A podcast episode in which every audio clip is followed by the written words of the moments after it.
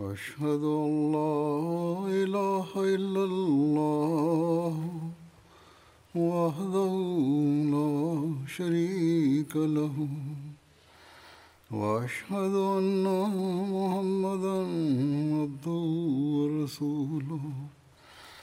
أما بعد فأعوذ بالله من الشيطان الرجيم.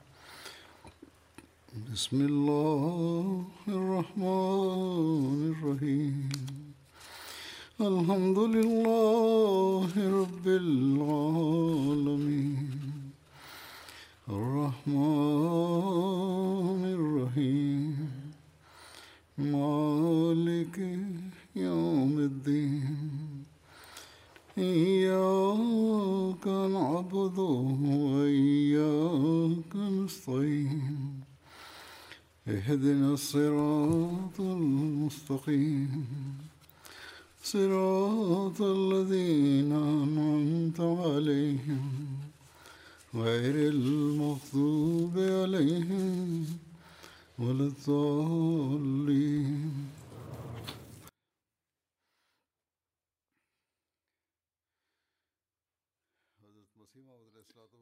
Hazrat amirulmuminin mwenyezi mungu amsaidie sana anasema hazrat masihe maud alahsatu wassalam maarifa ya kurani tukufu ambayo ametupatia au katika vitabu na maandiko yake ili kuelewa na kufahamu maarifa hiyo ameeleza njia zake.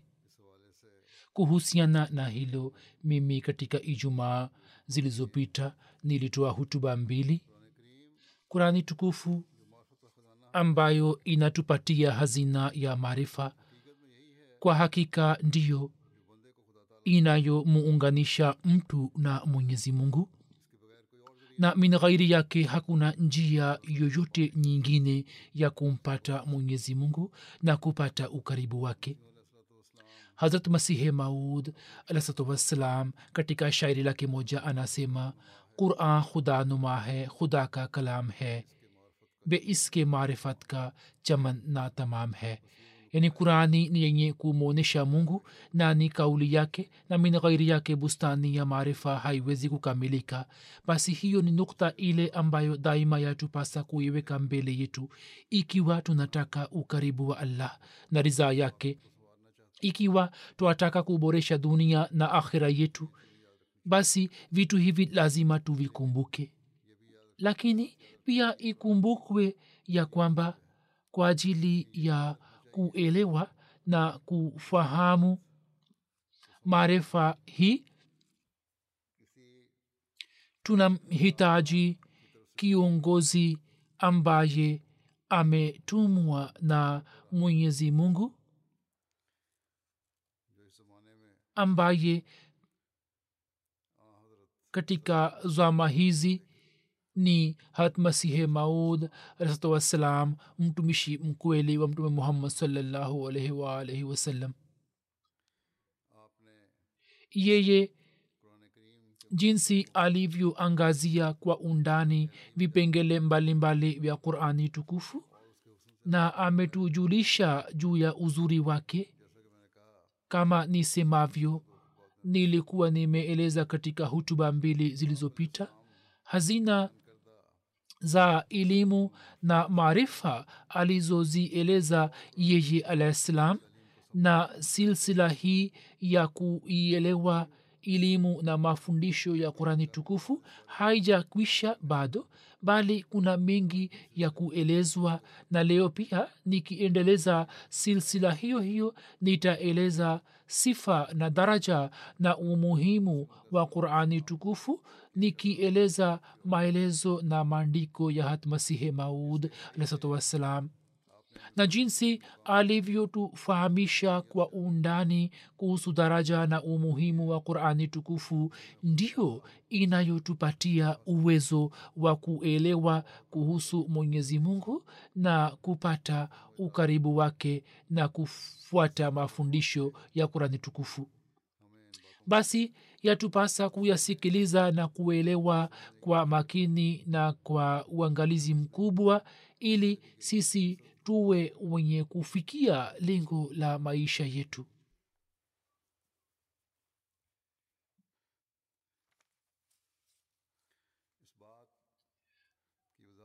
Akieleza ufafanuzi wa jambo hili ya kwamba kurani tukufu ni kauli ya mwenyezi mungu. Barua aliyomwindikia lala bimsin hat masihe maud alahsalatu wassalam anaindika ya kwamba siku chache kabla lekram ambaye alikuwa brahman mwaria alinijia hapa kadian na akasema ya kwamba veda ni kitabu cha mwenyezi mungu na kurani tukufu si kitabu cha mwenyezi mungu. Mimi nikasema nikamwambia ya kwamba kwa kuwa ni dai lako ya kuwa veda ni kitabu cha mungu lakini mimi kwa mujibu wa hali yake ya kisasa sikubali kuwa ni kitabu cha mungu kwani humo mna mafundisho ya ushirikina na kitabu kilicho na mafundisho ya ushirikina kivipi kinaweza kuwa kitabu cha mungu na pamoja na hayo kuna mafundisho mengine machafu. Lakini mimi nakubali kuwa kurani tukufu ni kitabu cha mungu kwani humo hamna mafundisho ya ushirikina wala mafundisho mengine machafu. Na kwa kuifuata kurani tukufu mtu anaona uso wa mungu aliye hai na inazwihiri miujiza. Basi sharti la kitabu cha mungu ni hili ya kwamba kitabu hicho kitakasike na ushirikina. Na kwa kuifuata uonekane uso wa mwenyezi mungu. Kurani tukufu jinsi ilivyotoa mchango wake mkubwa katika kuonyesha uso wa mwenyezi mungu. Jambo hili linaweza kuonekana katika maisha ya masahaba watukufu. Hivyo akieleza athari ya mafundisho ya kurani tukufu juu ya maisha ya masahaba watukufu hatmasihe maud alahsalatu wassalam anasema zama za mtume salallahu alaihi waalihi wasallam ambayo ilikuwa ni wakati wa katikati ya islam kwa kuona zama zile inathibitika ya kwamba kivipi mafundisho ya mtume salallahu alaihi waalihi wasallam yalivyowapeleka wale waliomwamini mtume salallahu alaihi wasallam juu ya daraja kubwa kutoka daraja ya chini. Kwani wenye kuamini kati wenye kuamini katika hali ya mwanzo wengi wao walikuwa na hali mbaya zaidi kuliko watu wa porini na maisha yao yalikuwa kama maisha ya wanyama washenzi na walikuwa wamekamatwa na matendo mabaya na hulka mbaya kana kwamba walikuwa wametoka nje ya ubinadamu na walikuwa wamekosa nguvu ya kufikiri kwamba sisi tuna matendo yetu mabaya? Hata hisia ya kutambua wema na uasi ilikuwa imewatoka basi mafundisho ya qurani tukufu na uwepo wa mtume salallahu alehi wasallam asari ya kwanza iliyoleta juu yao ndiyo hii ya kwamba wao wakatambua ya kuwa sisi ni mbali na utakaso na tumekamatwa na uchafu wa hulka mbaya. Kama vile mwenyezi mungu anavyosema kuhusu hali yao ya mwanzo ulaika kal aname bal hum azallu. Yani watu hawa ni kama wanyama bali wao ni wapotevu zaidi. Kisha wao kwa sababu ya dhati tukufu ya mtume salallahu alaihi wasallam na athari njema ya qurani tukufu walipohisi ya kwamba hali ambamo tumeishi maisha ni hali mbaya na imejaa na matendo mabaya hapo wao kwa kupata nguvu kutoka roho mtakatifu wakaelekea upande wa matendo mema kama ambavyo mwenyezi mungu anavyosema katika haki yao wa ayadahum beruhim min wa ayadahum beruhim minhu. Yaani mwenyezi mungu akawasaidia kwa roho mtakatifu. Na hiyo ilikuwa ni nguvu ile ile ya ghaibu ambayo baada ya kuamini na kufanya subira inapatikana kwa mtu. Kisha wao baada ya kupata nguvu hiyo wakabaki juu ya daraja ile yaani kuhisi aibu na mazambi zao na wachukie harufu zake bali sasa wakaanza kupiga hatua na kufanya wema mpaka wakamaliza nusu ya safari ya kufikia ukamilifu wake na zidi ya mazwambi wakapata nguvu ya kutenda mema. Yaani pamoja na kuondoa mapungufu yao pia wakazidi katika mema na hivyo wakafikia hali ya katikati na kisha wao wakipata nguvu ya roho mtakatifu wakaanza kufanya juhudi ili kwa matendo yao mema wamshinde shetani. Ndipo wao kwa ajili ya kumrizisha allah wakashika juhudi ambazo mtu hana uwezo wa kufikiri zaidi yake. Wao katika njia ya allah hawakujali uhai wao na nafsi zao na mwishowe wakakubaliwa na mwenyezi mungu akaifanya mioyo yao kuichukia mazambi na akatia humo mapenzi ya mema. Basi hiyo ni athari ya kurani tukufu iliyotokea kwao ya kwamba wao wakainuka kutoka ardhi na wakawa nyota za mbinguni zinazongaa ambao kuhusu hawa mtume amesema ya kuwa kila mmoja wao ni kiongozi kwenu. Kwa kuifuata kurani tukufu mtu anakuwa dhihirisho la sifa za allah subhanahu wataala akieleza mada hiyo hatmasihi maud alah ssalam anasema mtu ambaye akiwa mtifu wa qurani tukufu anafikisha upendo na ukweli kwenye kilele chake. Yaani anafikisha upendo na ukweli kwenye kilele chake yeye anakuwa dhihirisho la sifa za allah. Sharti lake si kuifuata tu bali ni kufikisha upendo na imani kwenye kilele chake yaani mtu akifuata amri zake. Kwa ukamilifu wote ndipo yeye anakuwa mdhihirishaji wa sifa za allah. Kisha alisema natija hiyo yote inakuwa ni ya nguvu na sifa ile kubwa ambayo sisi tunaiona na kushuhudia katika kitabu cha mwenyezi mungu. Na nguvu na sifa ile ya ajabu haimo katika kitabu kingine ambacho kwa kaumu fulani kinafahamika kuwa kitabu cha kiilhamu. Labda sababu yake inaweza kuwa hivi ya kwamba vitabu vile kwa sababu ya kupitwa kwa zama vimeshabadilika au huenda sababu yake iwe hivi ya kwamba ijapokuwa maneno yao hayajabadilika lakini maana zake zimebadilishwa au huenda sababu yake iwe hivi ya kuwa mwenyezi mungu katika zama hizi za mwisho kwa ajili ya kuondoa mtafaruk na kwa ajili ya kuwakusanya watu wote wa dunia juu ya kitabu kimoja amenyanganya baraka za vitabu vyote vya kabla. Waila sababu yake ni nini ya kuwa? Kama vile mtu kwa kufuata kurani tukufu na mtume salallahu alaihi wasallam anaweza kuingia katika kundi la mawalii wa allah. Kwa kutii kweli kweli mtu anaweza kuingia katika jamaati ya mawalii wa allah. Sifa hiyo haipatikani katika vitabu vile. Na ndiyo sababu ya kwamba wafuasi wa vitabu vile wanakataa kamilifu hizi ambazo mtu anaweza kuzipata katika ukaribu wa allah. Bali wao wanacheka na wanafanya istihzaa juu ya miujiza na mambo yasiyo ya kawaida. Hawaamini miujiza bali wanacheka juu ya miujiza. Na ndiyo sababu ya kwamba leo wamekuwa mbali na mungu na wamekwenda mbali na dini. Kisha alisema lakini sisi hatucheki juu yao hatufanyi istihza yao isipokuwa kwa kuona bahati yao mbaya tunalia.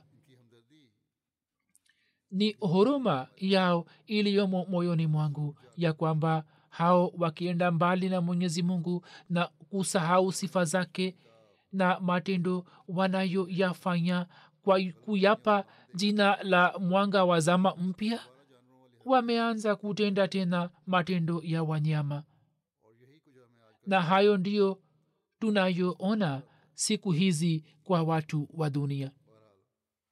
Kwa vyovyote vile akiendeleza jambo lake mbele anasema mimi hapa sielezi visa vya zamani bali mimi naeleza yale ambayo mimi nayajua binafsi.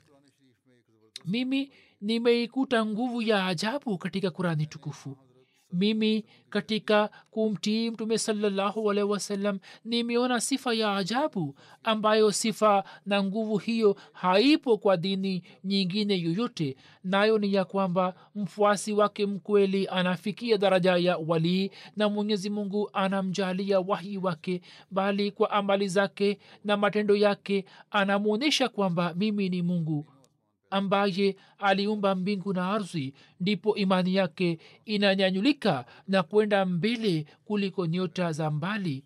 Hivyo mimi katika swala hilo ni mwenye kushuhudia allah anaongea nami na ameonyesha nishani zaidi ya laki moja juu ya mkono wangu. Hivyo japokuwa mimi na waheshimu manabii wote wa dunia na pia naviheshimu vitabu vyao lakini dini iliyo hai naiamini kuwa islam pekee kwani kwa kupitia hiyo mungu amezuhiri juu yangu. Mtu aliye na mashaka kuhusu kauli yangu hiyo ili kufanya tahkik ya mambo hayo anatakiwa kuja kwangu na kukaa kwa miezi miwili. Mimi nitabeba matumizi yake yote katika muda huo wa miezi miwili na alisema kwamba katika mtazamo wangu dini ndiyo dini ambayo ni hai na inawaonyesha waumini wake kudra za allah waila ni madai matupu tu.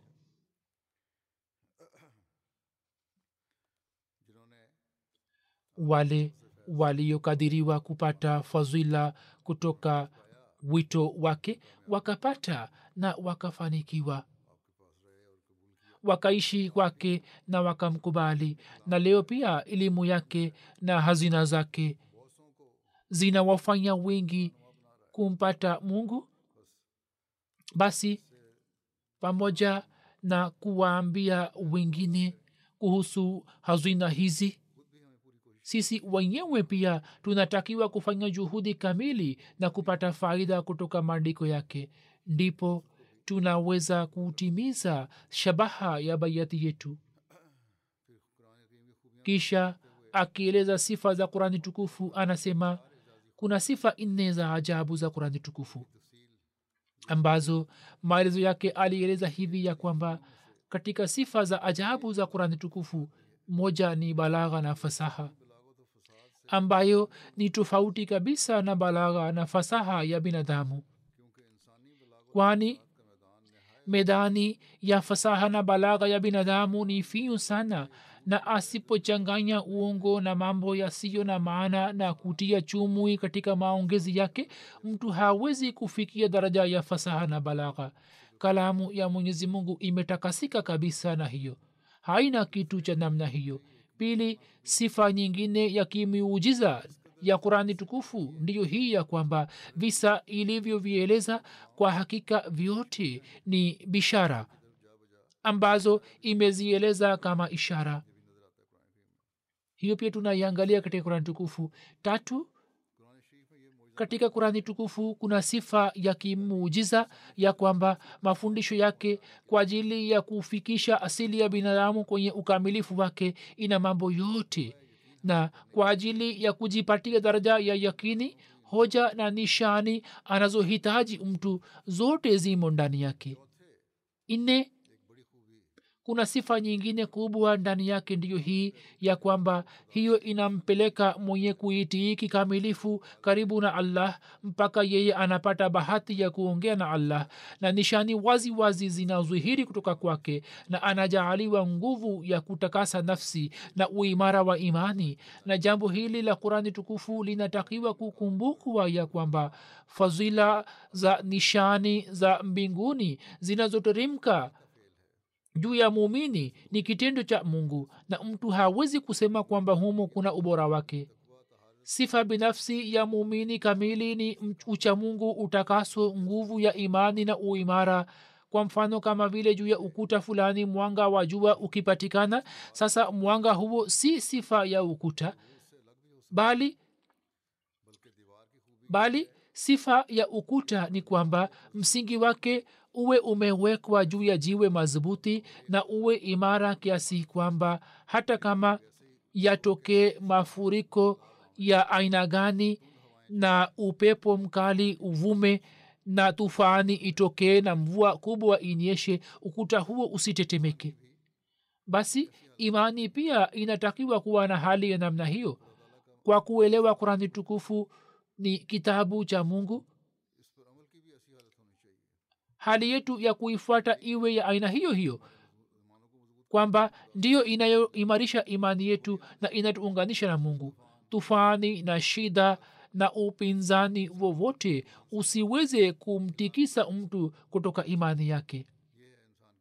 Hiyo ni sifa ya mtu na daima mwanga wa kitabu cha allah uendelee kupatikana juu yake na yeye aendelee kufanya juhudi ya kuelewa kurani tukufu. Kisha alisema kurani tukufu ni kitabu ambacho kwa sababu ya kuifuata maombi yanapokelewa akieleza maelezo yake anasema ya kwamba katika athari ya kimuujiza za kurani tukufu moja ndiyo hii ya kwamba wenye kuifuata kikamilifu wanafikia daraja ya kukubaliwa kwa maombi na mwenyezi mungu akikubali maombi yao kwa kupitia kalamu yake laziz anawapa taarifa zake na hasa zidi ya maadui huwa anawasaidia na anawapa habari za ghaibu kama nishani ya misaada na nusura. Akieleza jambo hili ya kwamba katika kurani tukufu kuna miongozo yote anasema kama walivyo washirikina wa arab watu wa kitabu wa nchi hii pia walikuwa wametenda makosa mengi. Wakristo wakisisitiza juu ya swala la kafara na wakiitegemea wakafahamu kwamba makosa yetu yote ni halali. Na mayahudi walikuwa wakisema ya kwamba sisi kwa sababu ya kutenda mazwambi tutaingia katika jahanamu kwa siku chache tu na si zaidi yake. Kama ambavyo allah anasema zalika biannahum qalu لن tamasana النار illa ayamin معدودات وغرهم fi dinihim ma كانوا yaftarun ujasiri huo uliotokea kwao mpaka kauli waliosema ni kwamba moto wa jahanamu? Matendo wanayotenda kwa nini walipata ujasiri? Sababu yake ni ya kwamba kama wasemavyo aya hii niliyosoma moto wa jahanamu kama itatugusa itabaki kwa siku chache tu na matendo wanayoyafanya wao wakiwa na kibri juu zake wana mawazo hayo. Basi watu wa kitabu na washirikina wa arab walikuwa wamepita mipaka yote ya maasi na kwa kufanya mabaya walikuwa wakielewa kuwa wamefanya kazi njema na walikuwa hawajizuii kufanya maasi na walikuwa wakiharibu amani. Hapo mwenyezi mungu akimpatia nabii wake mamlaka ya serikali akataka kuwasalimisha maskini kutoka mikono yao. Na kwa kuwa nchi ya uarabuni haikuwa na serikali na wao hawakuwa chini ya serikali ya mfalme yoyote hivyo kila zehebu lilikuwa likiishi maisha bila kanuni kanuni yoyote. Na kwa kuwa hawakuwa na kanuni yoyote ya adhabu hivyo watu hawa siku hadi siku walikuwa wakizidi katika uhalifu. Basi mwenyezi mungu akifanya rehma juu ya nchi hii akamtuma mtume salallahu alaihi kama mtume wa nchi bali akamfanya kuwa mfalme wa nchi hiyo.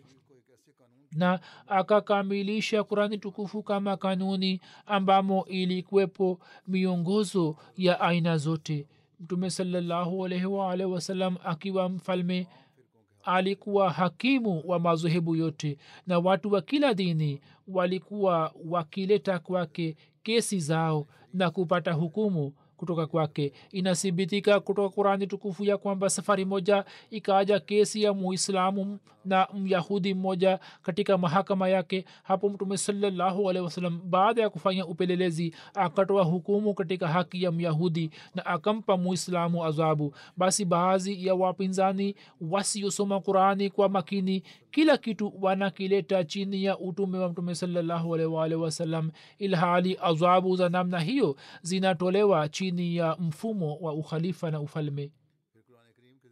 Kisha akieleza mada ya kujipatia maisha matakatifu kwa kutumia kurani tukufu anasema ni zwahiri shahiri ya kwamba sifa kubwa ya kitu ndiyo hii ya kuwa iwe inatimiza shabaha yake kwa uzuri wote.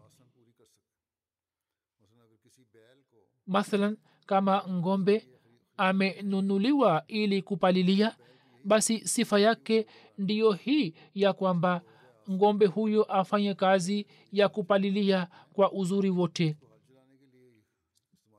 Yani atatumika kwa ajili ya kupalilia na ngombe atakayefanya kazi vizuri atafahamika kuwa ngombe mzuri. Vivyo hivyo shabaha hasa ya kitabu cha mbingu inatakiwa kuwa hivi ya kwamba mtu anayekifuata kitabu hicho kwa mafundisho na athari na nguvu ya kurekebisha na sifa za kiroho kikimwezesha kuacha mazambi na machafu yake kimjalie maisha matakatifu na kisha baada ya kumtakasa kwa ajili ya kumtambua mwenyezi mungu kimjalie busara kamili na kimjalie aweze kujiunga na zati ambaye hana mfano wake na ni chimbuko la furaha zote. Kwani kwa hakika mapenzi haya haya ndiyo mzizi wa wokovu na ndiyo pepo ambamo baada ya kuingia humo shida na uchungu na ghamu na huzuni na adhabu zote zinaondoka.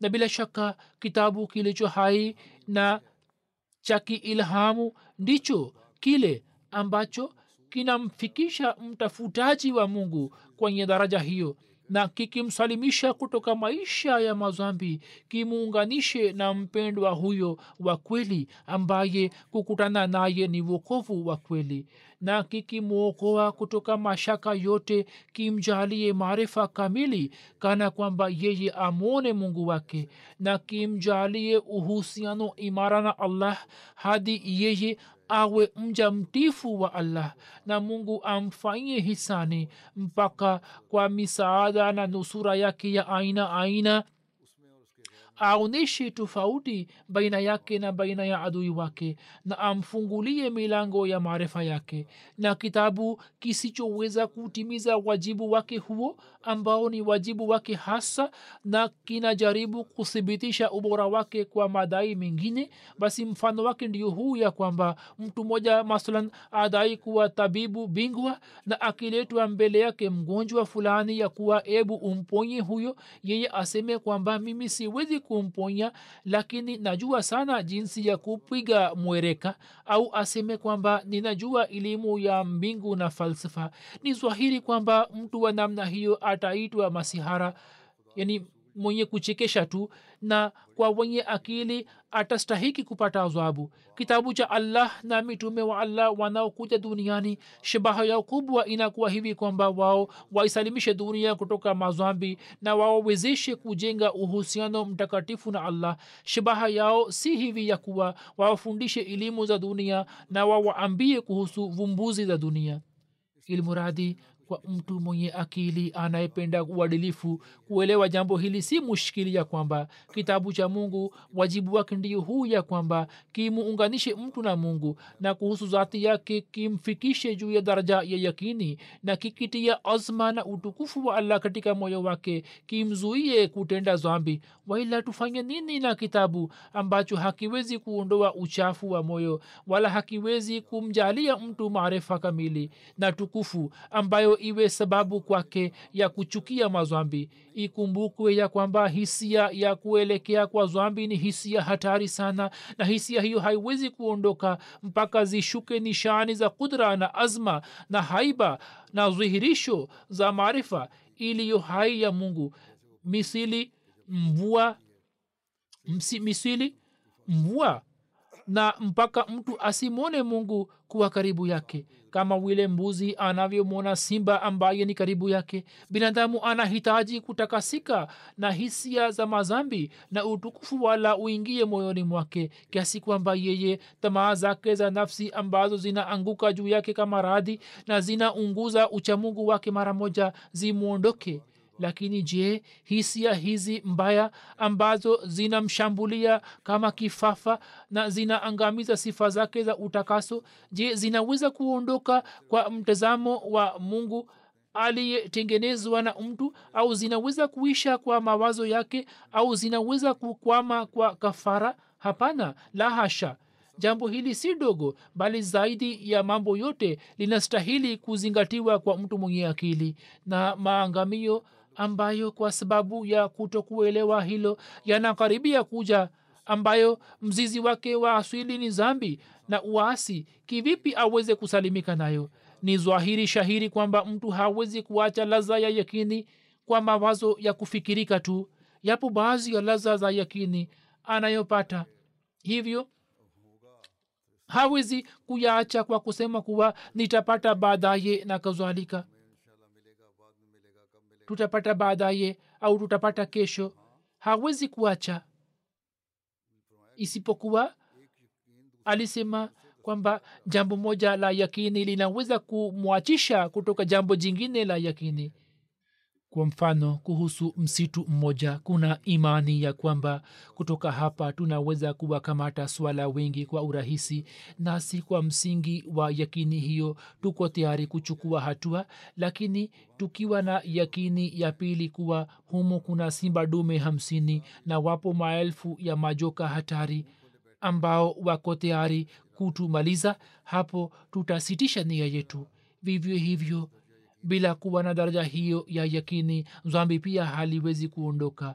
Njia ya kuondoa zambi ndiyo hii ya kwamba tuwe na yakini na imani ya kwamba tukifanya zambi hili basi tutapata lazwa katika muda ule tu. Lakini hiyo ni kama vile tukienda msituni ili kuwinda na humo kuna simba dume na majoka pia wamo na hofu yao. Ituzuie kuwinda huko. Hivyo ndivyo tuwezavyo kuepukana na mazwambi kama tupate yakini ya kwamba mkamato wa mungu ni mkali sana na tukitenda zwambi tunaweza kukamatwa na allah. Alisema kwamba chuma kinakatwa na chuma kinachohitajika ni yakini ya ukubwa na haiba ya allah ambayo ichane kabisa mapazia ya hisia za kughafilika na ilete tetemeko katika mwili na ionyeshe kuwa mauti ni karibu na itie hofu moyoni na kwa hofu hiyo nyaya zote za nafsi amara zivunjike na mtu kwa mkono wa ghaibu avutike kwa allah na moyo wake ujae na yakini kuwa kwa hakika mungu yupo ambaye hamwachi mkosefu bila adhabu. Basi mtafutaji wa utakaso wa kweli afanye nini na kitabu ambacho kisiweze kutimiza haja yake? Hiyo hivyo mimi nataka kuwaambia wote ya kwamba kitabu kinachotimiza haja hizi ni kurani tukufu. Na kwa kupitia kwacho mtu anavutika kwa allah na mapenzi ya dunia yanapoa na mungu aliyejificha katika mapazia mbalimbali anajizuhirisha kwake. Na mwenye uwezo ambaye kudra zake kaumu zingine hazijui mwenyezi mungu anamwonyesha mwenye mwenyewe anayefuata kurani tukufu. Na maneno hayo tuyakumbuke ya kwamba anayefuata kurani tukufu mwenyezi mungu anamwonyesha mwenyewe na anamtembeza katika ulimwengu wake na kwa sauti ya anal mujud anampatia habari ya uwepo wake. Basi huo ni uelewa na utambuzi tunatakiwa kuwa nao kuhusu kurani tukufu hiki ni kipengele cha kimatendo cha mafundisho haya ambacho tunatakiwa kukionyesha. Waila kama ni dini zingine dai letu la imani litakuwa ni dai tupu tu. Humo amesema kwamba kitabu hiki kinarekebisha na vingine havifanyi hivyo. Kwa kuwa mafundisho yao si kamili hivyo havifanyi. Na kama tunaamini kurani tukufu na kisha haturekebiki basi humo kuna kosa letu kwani sisi kama asemavyo utii kamili ni muhimu. Tusipotii kikamilifu tutawezaje kujirekebisha? Basi tufanye juhudi kamili ili tuwe wenye kuifuata kweli kweli na mwenyezi mungu atujalie sote.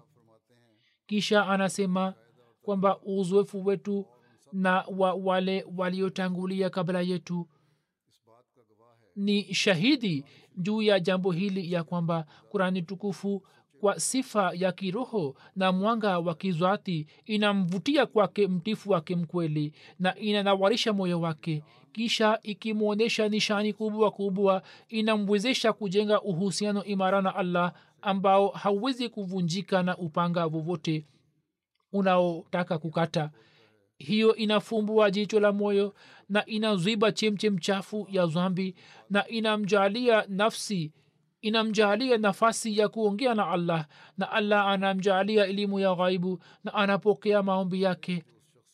Na kila anayepambana naye mwenyezi mungu kwa nishani zake anadhihirisha juu yake kuwa yeye ni pamoja na mja wake ambaye anafuata kitabu chake basi sharti la msingi ni kwamba mtu awe mtifu mkweli. Kisha akieleza jambo hili ya kwamba kurani tukufu ni njia ya kupata vokovu kutoka ushirikina anasema mbegu ya tauhidi ambayo kurani tukufu imeipanda katika nchi za uarabuni uajemi misri siria hindi china afghanistan na kashmir na kadhalik na kutoka nchi nyingi imengoa mbegu ya ibada ya maswanamu na vitu vingine. Hiyo ni hatua ambayo mfano wake haupatikani katika zama yoyote.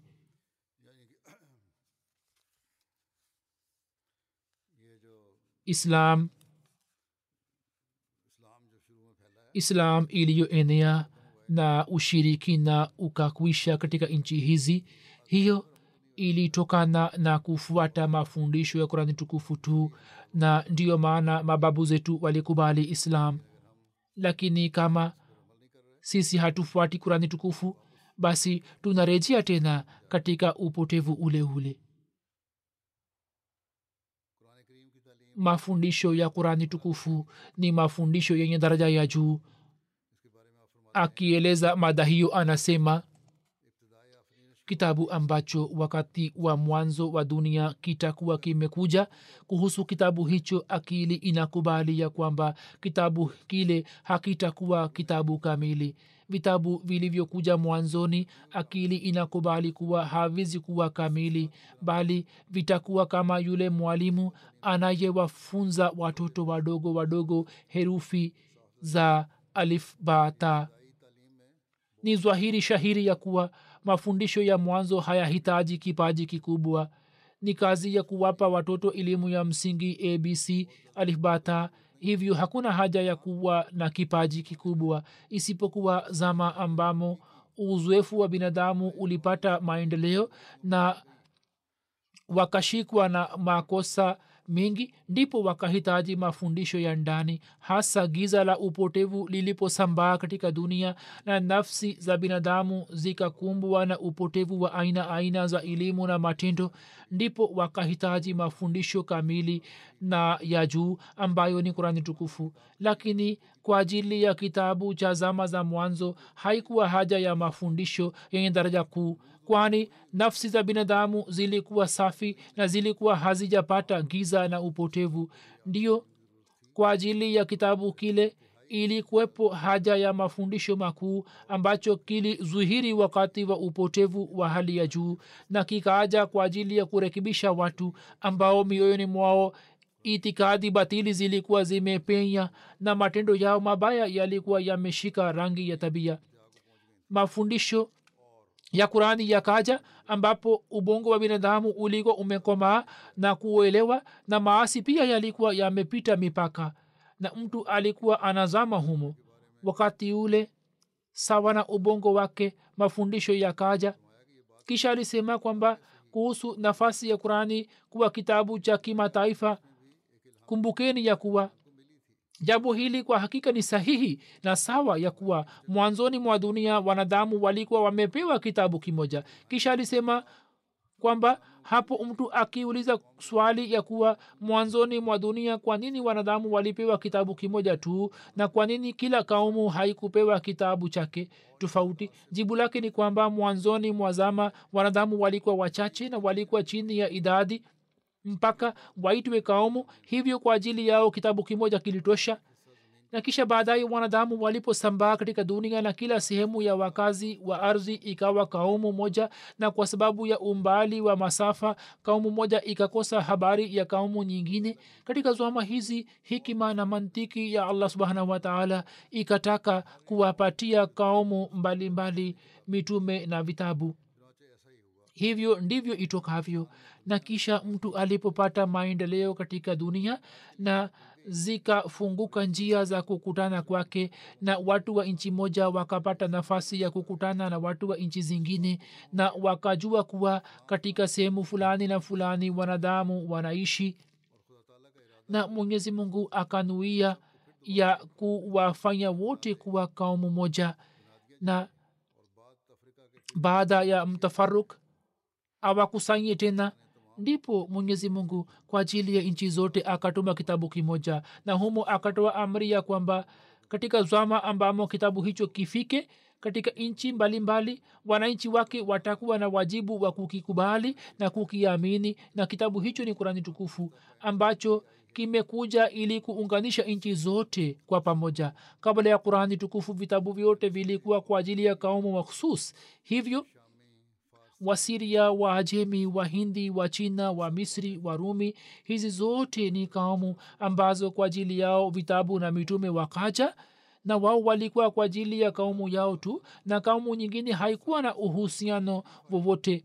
Lakini baada ya vyote ikaaja kurani tukufu ambayo ni kitabu cha kimataifa na si kwa ajili ya kaumu makhsus bali ni kwa ajili ya kaumu zote pia kurani tukufu ikaja kwa ajili ya umati ambao polepole pole ilitaka kuwa kaumu moja. Hivyo sasa zama zimepata hali na vifaa ambavyo vinaleta umoja kwa watu wake na kaumu zote.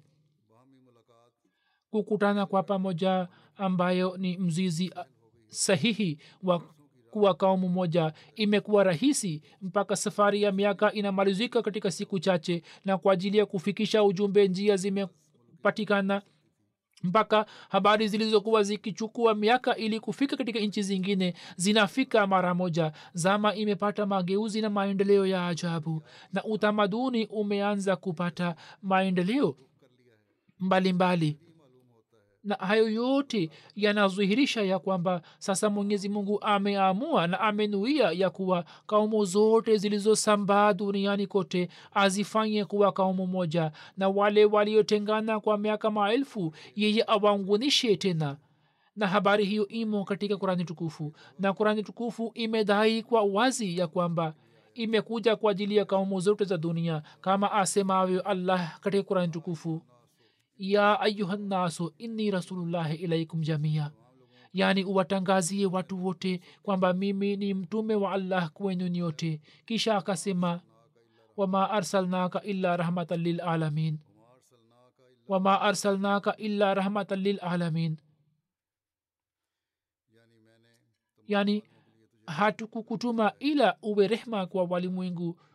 Na kisha anasema liyakuna lilalamina nazira yaani sisi tumekutuma ili uwaonye dunia nzima. Lakini sisi tunasema kwa nguvu zote ya kuwa kabla ya kurani tukufu kitabu chochote cha dunia cha kiilhamu hakikufanya madai haya. Bali kila nabii aliishi kwa kaumu yake tu hadi nabii ambaye wakristo wakamtaja kuwa mungu hata ye pia akatamka ya kuwa mimi sikutumwa isipokuwa kwa makondoo wa wana wa israeli tu. Hatisa alikuwa amesema hayo katika biblia na hali za zama zake pia ikatoa shahada hiyo ya kuwa madai haya ya qurani ya mahubiri madai haya ya qurani ya mahubiri kwa wote yamefanywa kwa wakati wake. Kwani wakati wa ujio wa mtume saa salam mlango wa mahubiri kwa wote ulikuwa umefunguka. Kisha akieleza kuwa kuna sababu nne kuna sababu nne za qurani tukufu. Yani kuna ilale araba anasema kila kitu kinakuwa na sababu nne. Asbabu zake ilat ambazo ni kama zifuatazo. Ni zipi? Yani ilate faili. Yani mwenye kutenda ni nani? Mtendaji wake ni nani? Ilate suri. Sababu za kizwahiri ni zipi? Ilate madi. Faida yake ni nini? Ilate ghai. Lengo na shabaha yake hasa ni nini ni sababu yake ya msingi ni nini? Ameeleza illati illat nne za qurani tukufu. Alisema ya kuwa illate faili ya kitabu hiki ni alif lamim maana yake sawa na rai yangu ni al, anallahu alamu. Yani mimi ni allah ni juae sana. Yani mwenyezi mungu anajua kusudio la kuumbwa kwa binadamu ni nini? Na illate madi ni zalika lkitabu yani kitabu hiki kimetoka kwa allah ambaye ana elimu zaidi kuliko wote. Na kwa kuifuata mtu anaweza kupata faida kubwa kubwa. Na ilate suri la raba fihe yani sifa ya kitabu hiki ndiyo hii ya kwamba hakuna shaka ndani yake na ni mafundisho mazuri kiasi kwamba hakuna ushindani wake. Jambo lake ni imara na madai yake yana hoja na dalili na wazi. Na ilate ghai ya kitabu hiki ni huda lilmutakin yani shabaha ya kitabu hiki ni kuwaongoza wacha mungu. Na hiyo ndiyo inayotakiwa kuwa shabaha ya kitabu fulani. Kisha anasema akitafsiri aya za sura bakara za aya namba moja mbili na tatu anasema ucha mungu umetajwa kuwa kitu chenye daraja ya juu mpaka umefanywa kuwa ilate ghai ya kurani tukufu. Hivyo alipoanzisha sura ya pili akasema hivi aliflamim zalika lkitabu la reba fi hudan lilmuttaqin dini yangu ndiyo hii ya kwamba utaratibu huo wa qurani tukufu una daraja kubwa na mwenyezi mungu ametaja humo sababu nne. Sababu nne illate faili illate madi suri na ghai. Kila kitu kinakuwa na sababu zake nne na kurani tukufu inaonyesha hizi kwa ukamilifu wote. Katika aliflamim kuna ishara ya kwamba mwenyezi mungu ambaye ni mwenye kujua sana ameterimsha kalamu hii juu ya mtume salallahu alaihi waalaihi wasallam yani mwenyezi mungu ni mtendaji wake. Zalika lkitabu hiyo ni ilate madi yani kitabu kilichokuja kwetu kitabu kilichokuja kilichorujia ni kitabu ambacho mtu kwa kukifuata anaweza kufikia lengo lake ila tesuri la raba fie katika kila kitu mashaka yanaweza kuzalika kupatikana lakini kurani tukufu ni kitabu kisicho na mashaka yoyote. La reba fihe ni kwa ajili yake. Sasa kwa kuwa allah ameeleza shani ya kitabu hicho ya kuwa la fihe hapo roho ya kila mwenye tabia njema itatamani ili kuifuata miongozo yake. Sisi tunasema kwa masikitiko makubwa sisi tunasema kwa masikitiko makubwa ya kwamba shani iliyotukuka ya qurani tukufu haielezwi mbele ya dunia. Waila sifa za qurani tukufu na kamilifu zake na uzuri wake una kivutio ndani mwake mpaka mioyo ielekee kwake. Masalan bustani nzuri ikisifiwa na itajwa maua na miti na maji safi na chemchem na mito yake. Yani vitu ambavyo vimo ndani yake vikitajwa hapo kila mmoja atatamani kwa moyo wake kwamba yeye aitembelee na apate laza kutoka bustani ile. Na kama iambiwe kwamba humo kuna chemchem ambayo inaponya maradhi sugu na maradhi hatari hapo watu wataenda kuitembelea bustani ile kwa shauku na jaziba zaidi.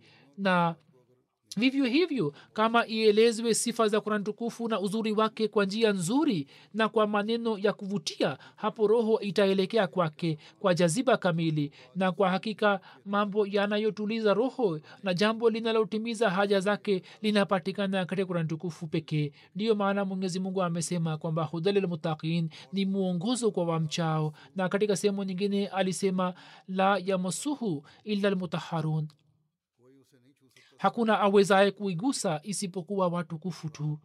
Alisema kwamba maana yake ni wacha mungu wale wale waliotajwa katika hudalilmutaqin na hiyo inaonyesha wazi ya kwamba kwa ajili ya kujua elimu za kurani tukufu sharti lake ni ucha mungu. Lakini maulamaa wa kijina wa zama hizi wasio na ucha mungu wanaeleza mafundisho yake katika rangi fulani mpaka wapinzani wa islam wamepata nafasi ya kupinga mafundisho ya islam. Lakini leo hii ni kazi yetu sisi wa ahmadia ya kwamba sisi tukishika uchamungu wa kweli tuwaonyeshe watu wa dunia sifa za mafundisho ya kurani tukufu kwa matendo yetu.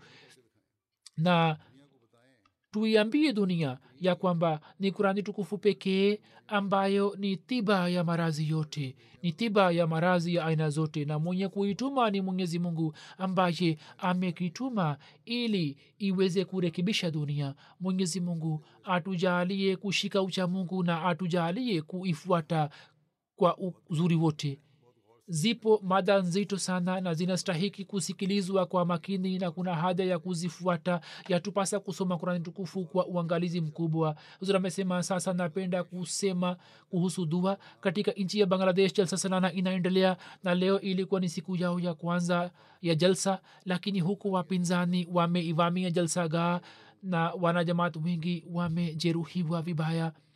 Jinsi walivyowashambulia nafikiri wapo ambao wamejeruhiwa vibaya kisha wanajumuia wa maeneo yale wapinzani wanaendelea kuteketeza nyumba zao. Habari iliyonifika hadi sasa na hatujui kuhusu hasara ambayo imekusha tokea tayari. Mwenyezi mungu awalinde wanajumuia wote kutoka shari yao na afanye mpango wa kuwakamata. Sasa hatuwezi kuwaombea dua ya mwongozo. Allahuma mazekhum kula mumazakin wasahekum tashika ndiyo dua inayotoka kinywani na moyoni.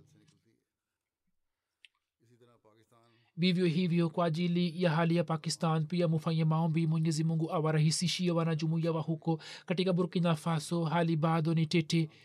Muwaombee pia katika aljazair wanajumuia kuna kesi juu yao muwaombee mwenyezi mungu kila sehemu awasalimishe waahmadia katika bangladesh kama nisemavyo serikali ilikuwa imetupa zamana kwamba musiwe na wasiwasi na mufanye jalsa. Sisi tutawalindeni lakini wagaidi na magaidi na maulamaa wenye msimamo mkali walipokuja na makundi yao na wakawashambulia wanajamaati polisi wakisimama pembeni wakaendelea kuona tu na hawakuchukua hatua yoyote. Sisi yatupasa kuinama mbele ya allah na maombi kwake. Mwenyezi mungu awaondolee shida za ndugu zetu hawa kwa haraka iwezekanavyo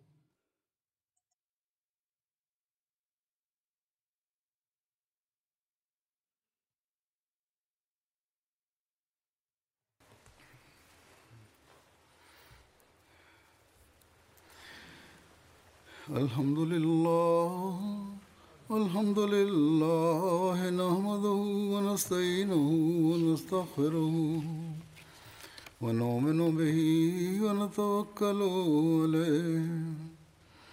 ونعوذ بالله من شرور أنفسنا ومن سيئات أعمالنا.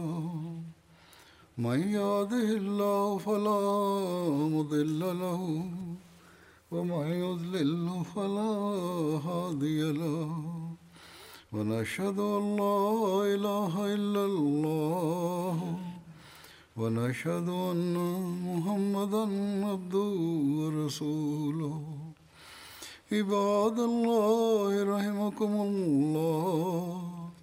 إن الله يأمر بالعدل واللسان وإيتاء ذي القربى وينهى عن الفحشاء والمنكر والبغي يعظكم لعلكم تذكرون اذكروا الله يذكركم وادعوه يستجب لكم ولذكر الله أكبر.